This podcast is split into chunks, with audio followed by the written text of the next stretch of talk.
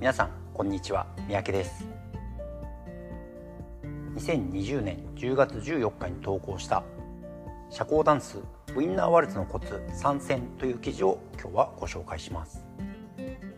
皆さんウィンナーワルツを踊ることありますか？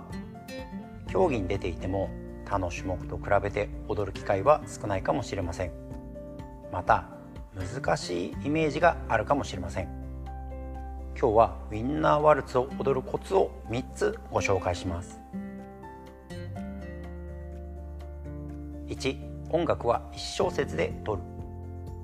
ウィンナーワルツのカウントは普通のワルツと同じく123123と取ります。ステップもこのカウントに合わせて踊ります。ただワルツよりだいぶ速いので数えるだけでも舌を噛みそうです。これに合わせてステップするのは結構難しいです。これを簡単に感じるように音楽を取る方法があります。それは1小節まとめて考えることです。例えば123123123123と4小節あったとします。それを1 2 one、two。つまり一、二、三一小節を one。次の一、二、三一小節を two。これを繰り返して one、two、one two。と取る方法です。ステップというよりスイングに合わせて踊る感じです。まずこの数え方を試してみてください。2フロアの角は丸く踊る。スタンダードでは通常角で踊るフィガーというものがあります。スピンターンや単語のプロムナードターンなどです。しかしウィンナーワルツではナチュラルターンやリバースターンを連続して踊るのが基本です。そのため特にコーナーつまり角というものを設定しないで踊ります。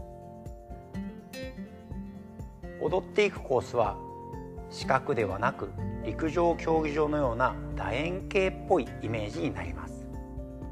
ナチュラルターンやリバースターンでも角まで行かずに少し早めにカーブして次の方向に徐々に曲がるもの次の方向に徐々に曲がるのがコツです。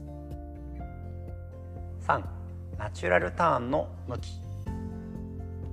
普通のワルツ。いわゆるスローワルツはナチュラルターンをする時にフロアの外側に男性は体の前の面を女性は背中を向けます。でもウィンナーワルツではフロアの内側に男性が中を向けて女性は背中を向けたところからスタートします。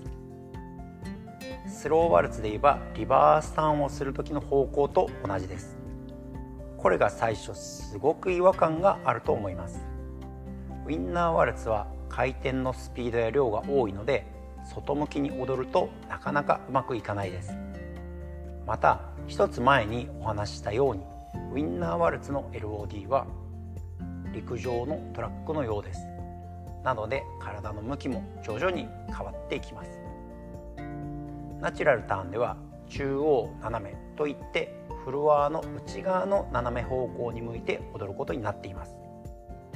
かしカーブしているとその斜めも分かりにくくなってくると思います。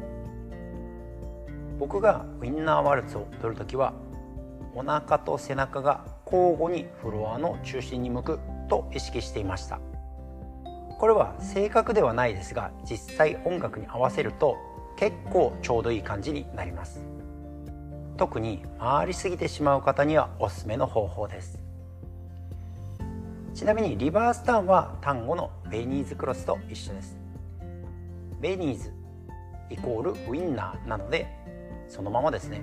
進行方向に向いて踊れば OK です。音楽に合わせて踊ると意外とノリよく踊れるのがこのウィンナーワルツです。初めはうまくいかないかもしれませんがちょっと練習すれば結構踊れます。最初はリバースターンからやるといいかもしれません。単語で踊り慣れてる人が多いのですぐできると思います。また慣れてきたらフレッカール真ん中でくるくる回るやつですね。これにも挑戦してみてください。これであなたもウインナーワルツマスター。まとめです。ウインナーワルツには特有の踊り方がある。以上となります。このポッドキャストでは社交ダンスに関係あること関係ないこと競技会のことなどいろいろ発信していきますのでよかったらまた聞いてください。また概要欄の方に今日紹介したブログの記事のリンクを貼っておきますのでよかったらそちらも読んでもらえると嬉しいです。